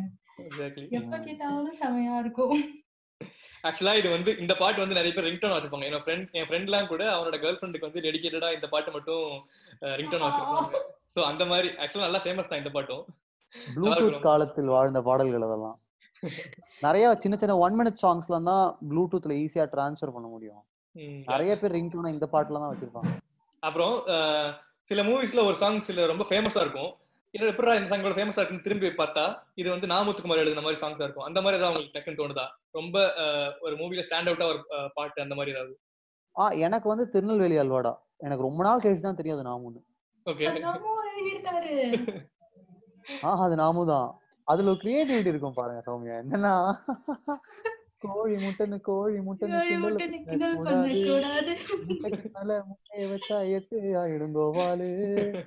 நீங்க பாரிஜாதம் படம் கேள்விப்பட்டிருக்கீங்களா? என்னங்க தரனாலதான் அந்த படம் ரொம்ப ஃபேமஸ். ஒரு பாட்டு யா உன்னை கண்டனே முதல் முறை, அந்த பாட்டு செமையா இருக்கும். அந்த சாங் எல்லாம் இவ்வளவு செமையா இருக்கே அப்படின்னு பார்த்தா ஓகே நா. முத்துக்குமார் அப்படிங்கிறது தெரியும். This is what I was telling to you before. அந்த படம் இப்ப வரைக்கும் நாம ஞாபகம் வச்சிருக்கோம்னா அதுக்கு அந்த பாட்டு காரணம். அந்த பாட்டு நல்லா இருக்குன்னா அதுக்கு நாமும் ரொம்ப ரொம்ப முக்கியமான ஒரு காரணம். இல்ல எனக்கு வந்து எனக்கு உங்கள்கிட்ட என்ன கேட்கணும் அப்படின்னு தோணுதுன்னா, இப்போ படங்கள் பார்க்கும்போது சில நேரத்துல நமக்கு இது கேரக்டர்ஸ்னுடைய பாடல்கள் அப்படின்றலாம் மறைஞ்சிரும். ஒரு கட்டத்துக்கு அப்புறம் அது நமக்காகவே எழுதியிருக்காங்க, எப்படா இருந்தாலும் நமக்காகவே ஒரு பாட்டு எழுதியிருக்காங்க அப்படி நம்ம ஃபீல் பண்ணிடுவோம் ஒரு பாயிண்ட்ல. ஓகே அந்த மாதிரி நாமும் உங்களுக்காகவே உங்களுக்குன்னு எழுதின மாதிரி ஒரு பாட்டுனா என்ன பாட்டு நவீன் நீங்க சொல்லுங்க. ஏன்னா நீங்க யாரும் சொல்லிடுவீங்க. எனக்கு வந்து ஒரு நாளில் பாட்டு வந்து ரொம்ப ரொம்ப புதுப்பேட்டையில இருந்து ஒரு நாளில் வாழ்க்கை எங்கும் போகாது அப்படின்னு சொல்லி ஒரு பாட்டு வரும். அது வந்து எப்ப கேட்டாலும் நமக்கு தான் எழுதியிருக்காங்க அப்படின்னு தோணும். அண்ட் செகண்ட் ஒன் வந்து இப்போ ரீசெண்டா தரமணி படத்துல வந்து யாரோ ஒச்சுக்கலைங்களே பாட்டு, அதுவும் வந்து ஒரு மாதிரி ஒரு ஒரு நல்ல ஃபீல் கொடுக்கும். அண்ட் ஒரு நாள் பாட்டு ஏன் பிடிக்கும்னா, முன்னாடியெல்லாம் அது கேட்கறப்போ அது மியூசிக்காக முன்னாடியா இருந்த சென்ஸ் ஒரு 10 வருஷம் முன்னாடி கேட்டோம்னா ஒரு மியூசிக் நல்லா இருக்கே அப்படின்னு கேட்ட மாதிரி இருக்கும். இப்போ ரீசெண்டா ஒரு 4-5 வருஷமா கேட்கறப்ப எப்படி தோணும்னா, எனக்கு ஒவ்வொரு டைம் அந்த பாட்டு கேட்கறப்போ ஒவ்வொரு மீனிங் வரும் அந்த பாட்டுல இருந்து. கடைசியா பாட்டு முடியறப்ப பல முகங்கள் வேண்டும் சரி மாட்டிக்கொள்வோம் அப்படின்னு முடியும். So it's kind of like அதுதானே லைஃபே அப்படிதானே.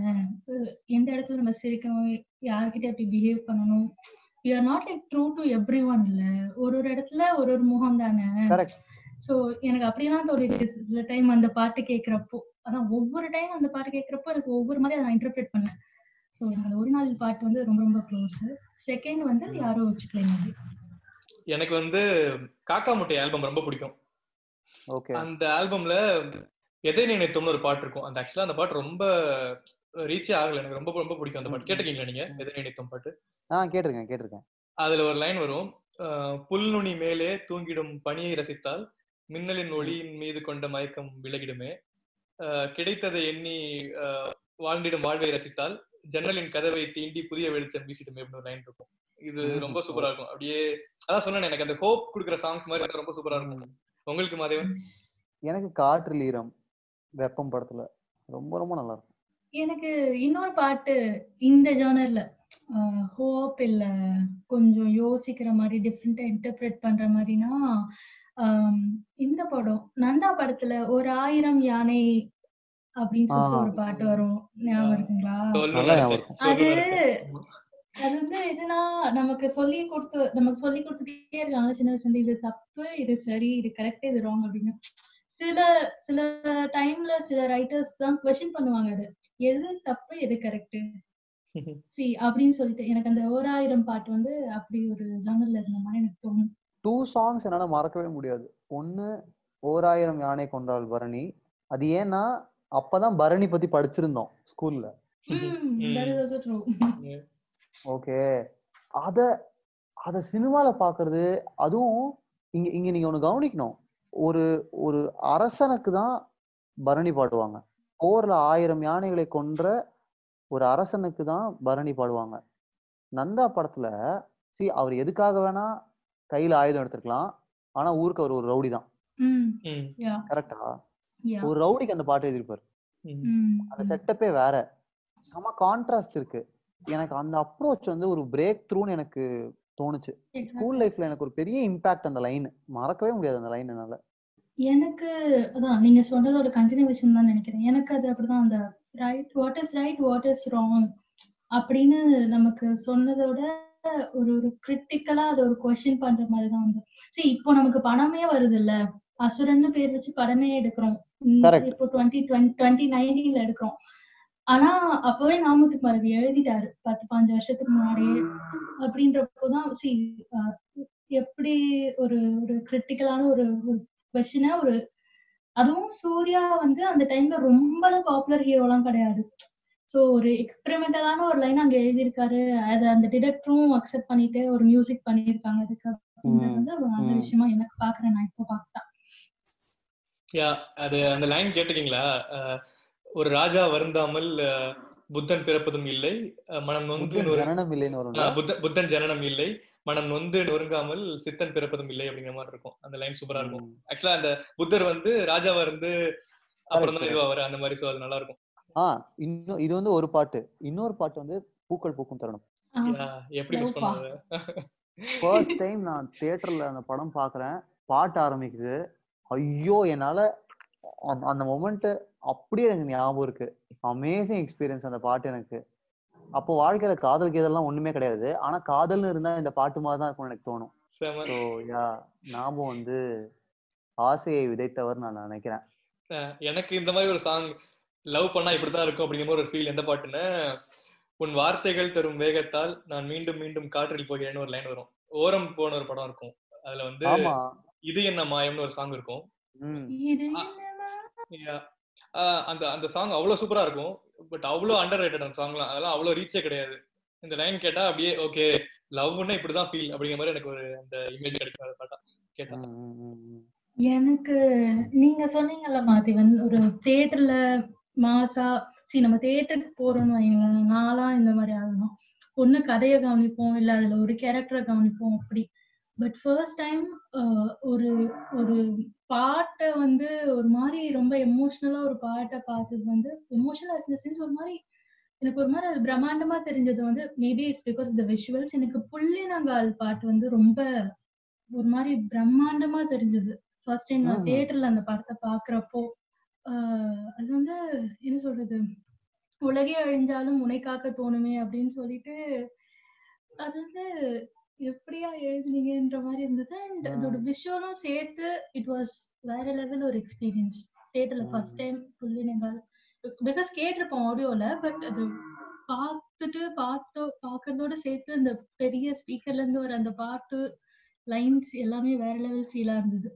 ஸோ சௌமியா, உங்களை பொறுத்த வரைக்கும் நாமும் அப்படின்ற பர்சனாலிட்டி கிட்ட நீங்க லைட்டா கொஞ்சம் திருடிக்க முடியும்னா எதை திருடிப்பீங்க? நாமன்ற பர்சனாலிட்டி கிட்ட திருடிக்க முடியும்னா நான் வந்து அவரோட ஒரு ஒரு kind of having a gap between my professional ஒரு ஒரு அக்யூமெண்ட் அண்ட் பர்சனல் லைஃப்னு ஒன்று இருக்குல்ல. அதாவது இப்போ எல்லாரும் வேற வேற ஃபீல்ட்ல இருக்கும், பட் அந்தந்த ஃபீல்டுல அது எவ்வளவு சின்ன ஒரு டொமைனா இருந்தாலுமே அதுல ஓரளவுக்கு நம்ம வளர்றோம்னா ஒரு ஒரு லெவல் ஆஃப் ஒரு ப்ரைடோ இல்லை வந்து ஒரு ப்ரைடுன்னு சொல்றதை விட கான்ஃபிடென்ஸ்ன்றது ஒன்று பில்ட் ஆகணும் நமக்கு.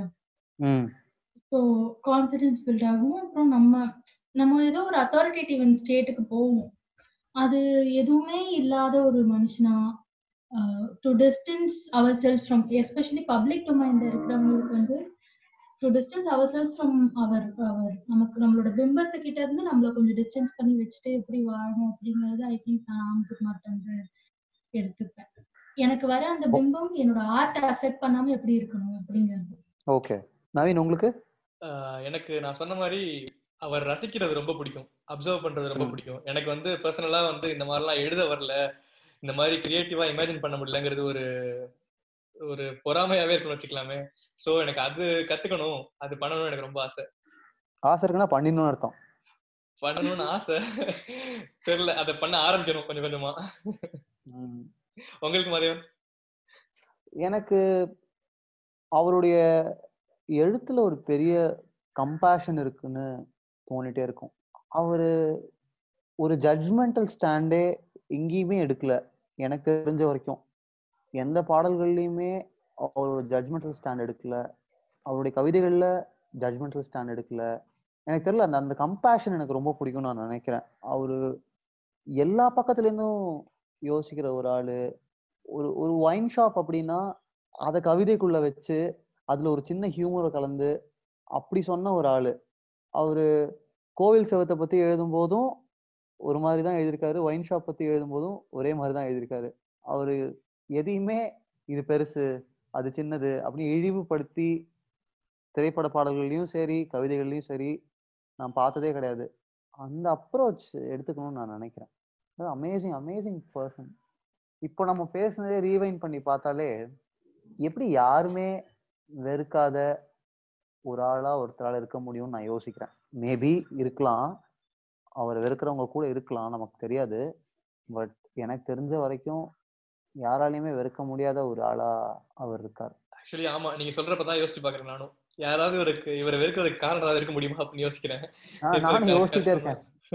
நான் இது வரைக்கும் ஒருத்தர் கூட பார்த்ததில்ல எனக்கு நாமும் பிடிக்காது அப்படின்னு சொல்லி. ஓகே, இப்ப இது கடைசியா இது மட்டும் நான் கேட்டுக்கிறேன். ஏதாவது ஒரு பாட்டு வந்து இது கண்டிப்பா நாமுவா தான் இருக்கும் அப்படின்னு நம்பி ஏமாந்துருக்கீங்களா? எனக்கு நான் சில பழனி பாரதி பாட்டு எல்லாம் நான் நாமுன்னு நினைச்சிருக்கேன். எக்ஸாக்ட்லி, நானும் சொல்லணும்னு நினைச்சேன். முன்பணியா வந்து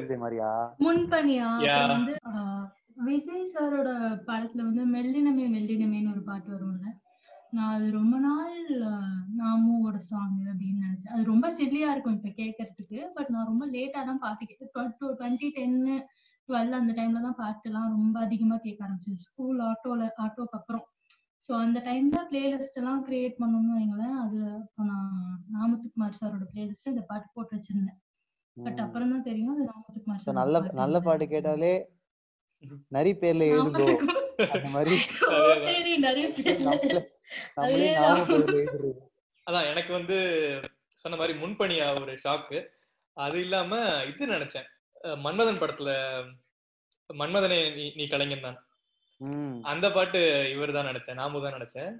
அது ஸ்நேகன் எழுந்ததுன்னு நினைக்கிறேன். ஸ்நேகன் ஆமா கரெக்ட். அது நான் அதெல்லாம் கண்டிப்பா நாம தான் நினைச்சுக்கிட்டு இருந்தேன். அதெல்லாம் ஷாக்கா இருந்துச்சு. உங்களுக்கு மாதேவன் ராம் படத்துல அம்மா பாட்டு இருக்குல்ல, அது நான் நாமும் தான் நினைச்சேன் முதல்ல கேட்கும்போது. ஆனா அது நாமும் கிடையாது, ஸ்நேகன். ஆமா, அதுவும் ஸ்நேகன் கரெக்ட். அதே மாதிரி அஞ்சான் படத்துல காதல் ஆசை பாட்டும் நாமுன்னு ரொம்ப நாள் நம்பிட்டு இருந்தேன். ஆனா அது நாமும் கிடையாது, கபிலன். ஓகே, அதுல ஒரு லைன் இருக்கும், அந்த லைன் வந்து ஓர் குழந்தையின் மகிழ்ச்சியை போலவே உன்னை விடுமுறை தினமென பார்க்கிறேன் அப்படின்னு இருக்கும். நிறைய பேர் இந்த லைனை மட்டும் ஸ்பெசிபிக்கா வந்து என்கிட்டே சொல்லிருக்காங்க, இது ரொம்ப ரசிச்சு சொல்லுவாங்க, இந்த லைன் சூப்பரா இருக்கு சூப்பரா ரசிச்சுன்னு சொல்லிருக்காங்களா? இல்ல என்னால இல்லைங்க, இந்த லைன் நல்லா இருக்கு. உங்கள்கிட்ட இருந்து சொல்லுவாங்க. நான் நிறைய மியூசிக் பத்தி பாட்டு பத்தி நிறைய பேர்ட்ட பேசுவேன், சஜஷன்ஸ் எல்லாம் சொல்லுவேன்.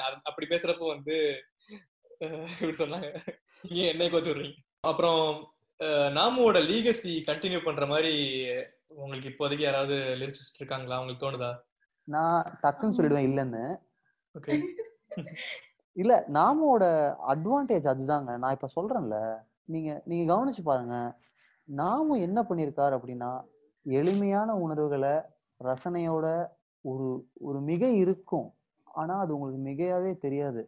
நிறைய ஆழமான கருத்துக்கள்லாம் கமர்ஷியல் சினிமாக்குள்ள வச்சு அதை அப்படியே நமக்கு கொடுத்துட்டாரு. நம்மளுடைய ரசனையை மேம்படுத்திருக்காருன்னு நான் நினைக்கிறேன். அது நான் கண்டிப்பா நான் ஒத்துப்பேன். நம்ம ஜெனரேஷன்ல பாடல்களையும் பாடல் வரிகளையும் கவனிக்கிற எல்லாருடைய ரசனையையும் மேம்படுத்தியிருக்காரு நா. முத்துக்குமார். இதுக்கப்புறம் வரப்போறவங்களுக்குலாம் நாம நா. முத்துக்குமார் எக்ஸ்பெக்ட் பண்ணுவோம். நா. Muthukumar is like one ex girl friend. Okay, see actually best kind of compare best kind of analogy இத விட பெட்டரா புரிய வைக்க முடியவே முடியாது. So that one ex that we all like, but நம்மளால ஒண்ணா இருக்க முடியாது, அந்த மாதிரி ஒண்ணு இருக்கும். சோ என்ன ஆயிடும் அப்படின்னா நம்ம அதுக்கப்புறம் வரவங்கள்ட்ட எல்லாம் அவங்கள தேடுவோம், அந்த மாதிரி நாமும். அண்ட் நீங்க கேட்ட கேள்விக்கு வந்து நவீன் நாமுத்துக்குமாரோட லெஹசிய கண்டினியூ பண்ண எனக்கு தெரிஞ்ச அந்த லெஹசிய அதுவாகவே கண்டினியூ ஆகிட்டே இருக்கு. அதே பாட்டை திருப்பி திருப்பி தான் கேட்டுட்டு இருக்கோம். ஆனால் நமக்கு போர் அடிக்கவே இல்லை. ஐ திங்க் நம்ம ஜென்ரேஷனுக்கு இல்லை, நமக்கு அப்புறம் 5 வருஷம் 6 வருஷம் கழிச்சு அந்த ஜென்ரேஷனுக்கு போர் அடிக்காதுன்னு தான் நினைக்கிறேன். பட் எனக்கு ரீசெண்ட் டைம்ஸ்ல வந்து இதே லெவல்ல பிடிச்ச சாங்ஸ் தான் கார்த்திக் நேத்தா சொல்லுவேன். அவரோட சாங்ஸ் வந்து because I don't want to என்ன சொல்றது, கம்பேர் பண்ண முடியாது ரெண்டு பேரையும்.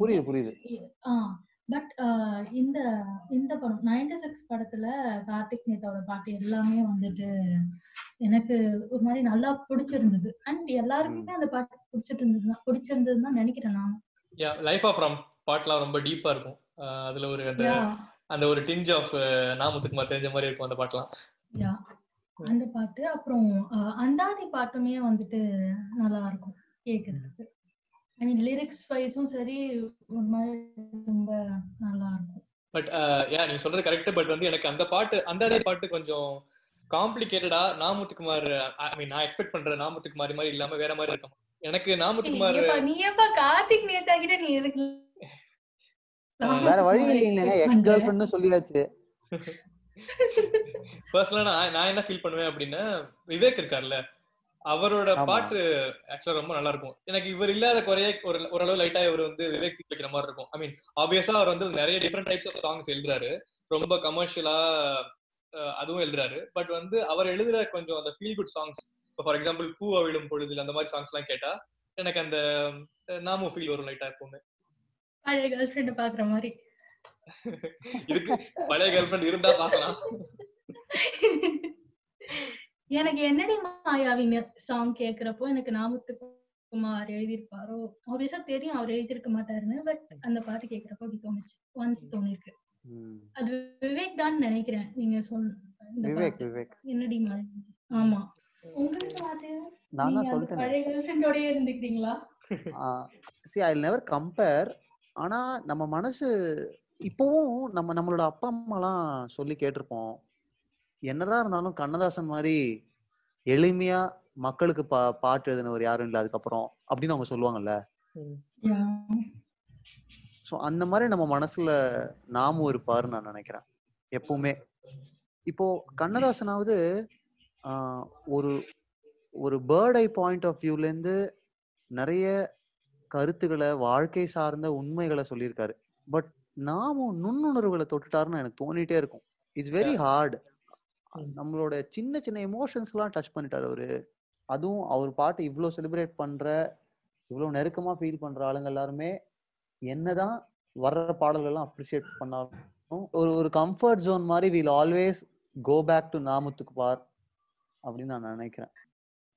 Do you miss Na. Muthukumaar? I don't think I miss Na. Muthukumaar because உண்மையை சொல்லணும்னா அவர் இல்லாததே நான் இன்னும் ரியலைஸ் பண்ணலன்னு நான் நினைக்கிறேன். அது நான் ஏற்றுக்க வேணான்னு நான் நினைக்கிறேன். ஐ ஸ்டில் ரிமெம்பர், நான் பெங்களூரில் ஒரு சின்ன கடத்தெருக்குள்ள ஷாப் பண்ணிட்டு என் ஃப்ரெண்டு ஒருத்தன் ஃபோன் பண்ணி ரொம்ப அதிர்ச்சியோட நாம இறந்துட்டாரு அப்படின்னு சொன்னான். சொல்லிட்டு ஃபோன் வச்சுட்டான். நான் ரோட்ல நின்று அழுதேன், ரொம்ப நேரம் அழுதேன் ரோட்ல நின்று. எனக்கு என்ன பண்றேனே தெரியல. ஆல்சோ நான் ஏன் அழுதனும் எனக்கு தெரியாது. I just heard that news, I started crying, அவ்வளோதான். அது அப்போ நான் வந்து I terribly felt bad. But then என்னமோ அவரோட புக்ஸ் படிக்கும்போது, கவிதைகள் படிக்கும்போது, பாடல்கள் படிக்கும்போதெல்லாம் அவர் இருக்காருன்ற மாதிரி தான் எனக்கு தோணும். அதனால நான் அந்த ஜோனுக்குள்ள போவே இல்லை அதுக்கப்புறம். எனக்கும் நீங்க சொல்ற மாதிரி தான் ரெகுலரா வந்து நாமும் சாங்ஸ் கேட்டே இருக்கிறதுனால அவர் இல்லைங்கிறதெல்லாம் பெருசா எனக்கு தெரியவே இல்லை. எனக்கு வந்து தரமணி ஆல்பம் கேட்கறப்ப மட்டும் அதுல ராம் பேசுறது ஒரு ஆடியோ கிளிப் வரும், ஒரு ஜூக் பாக்ஸ்ல வந்து இந்த ஆடியோ கிளிப் வரும். ஆமா, மாதிரி இல்லைங்கிறத பத்தி அது கேட்கறப்ப மட்டும் எனக்கு இந்த ஃபீல் ஆகும், அவர் நம்ம கூட இல்லை அப்படின்னு. எனக்கு என்னமோ இப்போ தோணுது, நான் கான்ஸ்டன்டா அந்த தாட்டை அவேவா வச்சிருந்தோம்னு எனக்கு தோணுது. ஏன்னா நான் அந்த நாளுக்கு அப்புறம் நான் அந்த நாள் பத்தி இப்பதான் மறுபடியும் யோசிக்கிறேன். ஸோ நவ் ஐ திங்க் நான் அது என்னமோ ரொம்ப பர்பஸ்ஃபுல்லா தள்ளி வச்சிருந்தனோ சப்கான்ஷியஸ் லெவல்லன்னு தோணுது எனக்கு. சௌமியா, உங்களுக்கு ஆக்சுவலி இந்த நியூஸ் நானும் இல்லை அப்படின்ற நியூஸ் வந்தப்போ நாங்கள் யூனிவர்சிட்டியில இருந்தோம். ஸோ எப்பவுமே யூஸ்வலாக யூனிவர்சிட்டியில இந்த கிளப் எல்லாம் இருக்கும், இந்த Tamil literature society, English literature society அப்படின்னு சொல்லிட்டு. அது நாங்கள் வீக்லி மீட்டெல்லாம் போடுவோம். இந்த மாதிரி நாமும் இல்லைன்னு சொன்ன உடனே என்ன பண்றதுன்னு தெரியல, ஆக்சுவலா யாருக்கும் அடுத்து என்ன யோசிக்கிறதுன்னு தெரியல. ஸோ எல்லா ஈவெண்ட்டையும் கேன்சல் பண்ணிட்டோம். ஸோ நெக்ஸ்ட் டே வந்துட்டு ஒரு சின்ன நினைவு கூட்டம் மாதிரி ஒன்று அப்படின்னு சொல்லிட்டு ஒரு சின்ன போஸ்டர் தான் போட்டிருந்தோம். நீங்க சொன்னா நம்ப மாட்டீங்க, யூஸ்வலா இந்த மாதிரி கல்ச்சுரல் ஈவெண்ட்ஸ்க்கெல்லாம் கல்ச்சுரல்ஸ்க்கு நிறைய பேர் வருவாங்க, பட் அதுக்கு முன்னாடி நடக்கிற இந்த மாதிரி சின்ன சின்ன ஈவெண்ட்ஸ்க்கு பெருசா வரமாட்டாங்க. ஒரு 50 பேர் வந்தாங்கனாலே பெருசு. பட் அன்னைக்கு நாங்க வந்துட்டு இதுக்கும் நாங்களே சோகம் பண்ணோம். ஸோ நாங்க ஒரே ஒரு போஸ்ட் தான் போட்டிருந்தோம், அடுத்த நாள் நா. முத்துக்குமார் பத்தி பேச போறோம்னு. பட் அந்த ஆடிட்டோரியம்ல வந்து நிக்க இடம் இல்லை, லிட்டரலா அவ்வளோ பேரு. நாங்க படிச்ச யூனிவர்சிட்டியில வந்து லா, இன்ஜினியரிங் இந்த மாதிரி நிறைய டிபார்ட்மெண்ட்ஸ் எல்லாம் இருக்கு. ஸோ அக்ராஸ் டிபார்ட்மெண்ட்ஸ் அவ்வளோ பேர் வந்திருந்தாங்க. நிறைய பேர் வந்து இந்த லேப்டாப்ல வந்து பிளேலிஸ்ட் எல்லாம் கிரியேட் பண்ணி கொண்டு வந்திருந்தாங்க, இந்த பாட்டெல்லாம் இங்க பிளே பண்ண நல்லா இருக்கும் அப்படின்னு சொல்லிட்டு. அது வந்து எல்லாருக்குமே வந்து ஒரு மனுஷன் வந்து த்ரூ சாங்ஸ் இவ்வளோ பேரை டச் பண்ணியிருக்காரு, அண்ட் இவ்வளோ பேர் வந்து எல்லா வேலையும் விட்டுட்டு வராங்க அப்படின்னு சொல்லி பார்க்கறது வந்து ஒரு பெரிய விஷயமா இருந்தது. அது ஆக்சுவலா இன்னைக்கு ஒரு பிரமிப்பு, ஒரு சோகம் எல்லாம் கலந்த மாதிரி இருந்தது. பட் நான் நிஜமாவே நா. முத்துக்குமார் சார் இல்லை அப்படின்னு ரீசெண்டா ஃபீல் பண்ணது வந்து பாட்டெல்லாம் கேட்டு என்ன எல்லா பாட்டுமே கேட்ட மாதிரி இருக்கு அப்படின்னு நமக்கு டக்குன்னு அந்த தாட் வராது இல்ல. நம்ம டெய்லி லைஃப்ல எல்லாரும் ஒரு ஒரு மாதிரி ஓடிட்டு இருப்போம். ஒரு நாள் ரீசெண்டா இந்த பிப்ரவரியில எல்லா பாட்டுமே கேட்ட மாதிரி இருக்குன்றப்போதான் எனக்கு டக்குன்னு ஸ்ட்ரைக் ஆச்சு. நா. முத்துக்குமார் பிளேலிஸ்ட் அதுக்கப்புறம் பாட்டு ஆட் பண்ண முடியாது அப்படின்னு சொல்லிட்டு. ஸோ அந்த டைம் வந்து எனக்கு லைட்டா ஒரு மாதிரி தோணுச்சு. ஒரு ஆர்டிஸ்ட் வந்து எப்படி நல்ல விதமா எப்படி மக்களை போய் ரீச் ஆக முடியும் அப்படின்ற அந்த ஒரு தாட் தான் எனக்கு அப்போ இருந்தது. ரொம்ப நாள் கழிச்சு ஐயோ இனிமே இந்த பிளேலிஸ்ட்ல புது பாட்டே ஏற்ற முடியாதா அப்படின்னு சொல்லிட்டு ஒரு ஃபீல். அது ஆர்டிஸ்ட்ஸ் நெவர் டை அப்படின்னு சொல்லுவாங்கல்ல, அது நாம மாதிரி ஆர்டிஸ்ட் கண்டிப்பா பொருந்தும். ஓகே, நான் ரொம்ப என்ஜாய் பண்ண ஒரு விஷயம் சாங்ஸ் பத்தி இந்த எபிசோட்ல பேசுனதுக்கு ரொம்ப சந்தோஷமா இருக்குது. அது முக்கியமா உங்களை மாதிரி ரெண்டு பேர் ரொம்ப ரசிச்சு கேட்கறவங்க ரெண்டு பேர் வந்து இதை பத்தி பேசுனது ரொம்ப ஹாப்பியா இருக்குது. ஹோப்ஃபுல்லி நீங்களும் என்ஜாய் பண்ணிருப்பீங்கன்னு நினைக்கிறேன். Actually, thank you, Naveen, for இந்த மாதிரி ஒரு டாபிக்ல பேசலாம் அப்படின்னு சொன்னதுக்கு, and thank you so much for having both of us here. Actually, Soumya, நான் வந்து மாதேவன் நீங்க எனக்கு இன்ட்ரோடியூஸ் பண்ணிச்சதுக்கு உங்களுக்கு முதல்ல தேங்க் பண்ணணும். அவரோட டைம்ல பிஸி ஷெட்யூல்ல வந்து நம்மளுக்கு இன்ட்ரோடியூஸ் பண்ணி வச்சு நம்ம கூட ஒரு எபிசோட் பண்ண வச்சது வந்து நிஜமாவே உங்களால தான். நவீன், சௌமியா, நியாயமா நான் தான் நன்றி சொல்லணும். நிறைய நாம பத்தி பேசணும். I feel so light now. ஏன்னா எனக்கு நிஜமாவே ரொம்ப சந்தோஷமாக இருக்குது. நான் உங்கள்கிட்ட சொன்ன மாதிரி அந்த பெங்களூரில் நான் நடுத்தரில் நின்று அழுததை அதுக்கப்புறம் நான் யோசிச்சதே இல்லை. இப்போ நான் திரும்ப யோசிக்கிறேன், சே எவ்வளோ பெரிய இம்பேக்டை ஒருத்தர் என்னோட லைஃப்பில் க்ரியேட் பண்ணியிருக்காருன்னு நான் ரியலைஸ் பண்ணுறதுக்கு இந்த ஹோல் பாட்காஸ்ட் ஒரு முக்கியமான காரணமாக இருந்திருக்கு. நான் தான் அவங்க ரெண்டு பேருக்கும் நன்றி சொல்லணும். தேங்க்யூ. நவீன், தொடர்ந்து பாட்காஸ்ட் பண்ணுறீங்க. இந்த எஃபர்ட் நான் ரொம்ப ரெஸ்பெக்ட் பண்ணுறேன். ஏன்னா 2-3 பேரை இன்வைட் பண்ணி அதை ஹோஸ்ட் பண்ணி ரெக்கார்ட் பண்ணி எடிட் பண்ணி அப்லோட் பண்ணுறதுன்றது ஒரு பெரிய ப்ராசஸ். அதை நீங்கள் தொடர்ந்து பண்ணுறீங்க. யார் தொடர்ந்து எஃபர்ட் போட்டாலும் நான் அவங்க ரொம்ப ரெஸ்பெக்ட் பண்ணுவேன். ஸோ அந்த ரெஸ்பெக்ட் உங்களுக்கும் உண்டு. கண்டினியூஸாக பண்ணுங்கள். அண்ட் சௌமியா, நீங்கள் கிளை பரப்பிக்கிட்டு இருக்கீங்க பல இடங்களில். கான்டாக்ட்ஸ் பல இடங்களில் உங்களுடைய குரலையும் எழுத்துக்களையும் பதிவு பண்ணிட்டே இருக்கீங்க. அதுவும் ரொம்ப நல்லது. தொடர்ந்து பண்ணுங்க. நீங்க ரெண்டு பேருமே இவ்வளவு எஃபர்ட் போடுறதுன்றது ரொம்ப ரொம்ப மதிக்க வேண்டிய ஒரு விஷயம். ஏன்னு நான் சொல்லவா, இப்போ I'm into media, I'm into films. நான் இதை பண்றேன்னா இதனால எனக்கு ஏதோ ஒன்று கிடைக்கும், ஓகேங்களா? ஆனா ஃபிலிம்ஸ் சம்மந்தமே இல்லாத நிறைய பேர், சம்மந்தமே இல்லாத அப்படின்னா எமோஷனலா நான் சொல்லலை, ப்ரொஃபஷ்னலா நான் சொல்றேன். நிறைய பேர் ஒன்று சேர்ந்து நிறைய பாட்காஸ்ட்லேயும் நிறைய ஃபேஸ்புக் குரூப்ஸ்லேயும் கான்ஸ்டண்ட்டாக எஃபர்ட் போடுறாங்க. படங்கள் அவங்க வாழ்க்கையில் எவ்வளோ முக்கியம், இசை அவங்க வாழ்க்கையில் எவ்வளோ முக்கியம், நாம மாதிரி கவிஞர்கள் அவங்க வாழ்க்கையில் எவ்வளோ முக்கியம்னு பேசுறதை ஷேர் பண்ணுறதுக்கு நிறைய எஃபர்ட் போடும்போது நான் ரொம்ப அதை ஆச்சரியமாக பார்க்குறேன். அதே லெவல் ஆச்சரியத்தோடு தான் நான் சௌமியா உங்களையும் பார்க்குறேன், நவீன் உங்களையும் பார்க்குறேன். சினிமா தாண்டி நிறைய சொசைட்டியில் பேசப்பட வேண்டிய விஷயங்களை பாட்காஸ்ட் வழியாக பேசுறீங்க ரெண்டு பேருமே. அதனால தான் இந்த இந்த முடிவுரை நான் நினைக்கிறேன். தேங்க்ஸ் மாரியவன், ரொம்ப தேங்க்ஸ். உங்ககிட்ட வந்து இந்த அப்ரிஷியேஷன் வர்றது ரொம்ப என்கரேஜிங்காக இருக்கும். கண்டிப்பாக நம்ம ஹோப்ஃபுல்லி முடிஞ்சால் இன்னொரு டைம் கிடைக்கிறப்ப இன்னொரு எபிசோடில் வந்து நம்ம கண்டிப்பாக பேசுவோம். For sure. Thanks lot. Thanks both. Thank you Naveen. Thank you Soumya. Thank you. Bye by.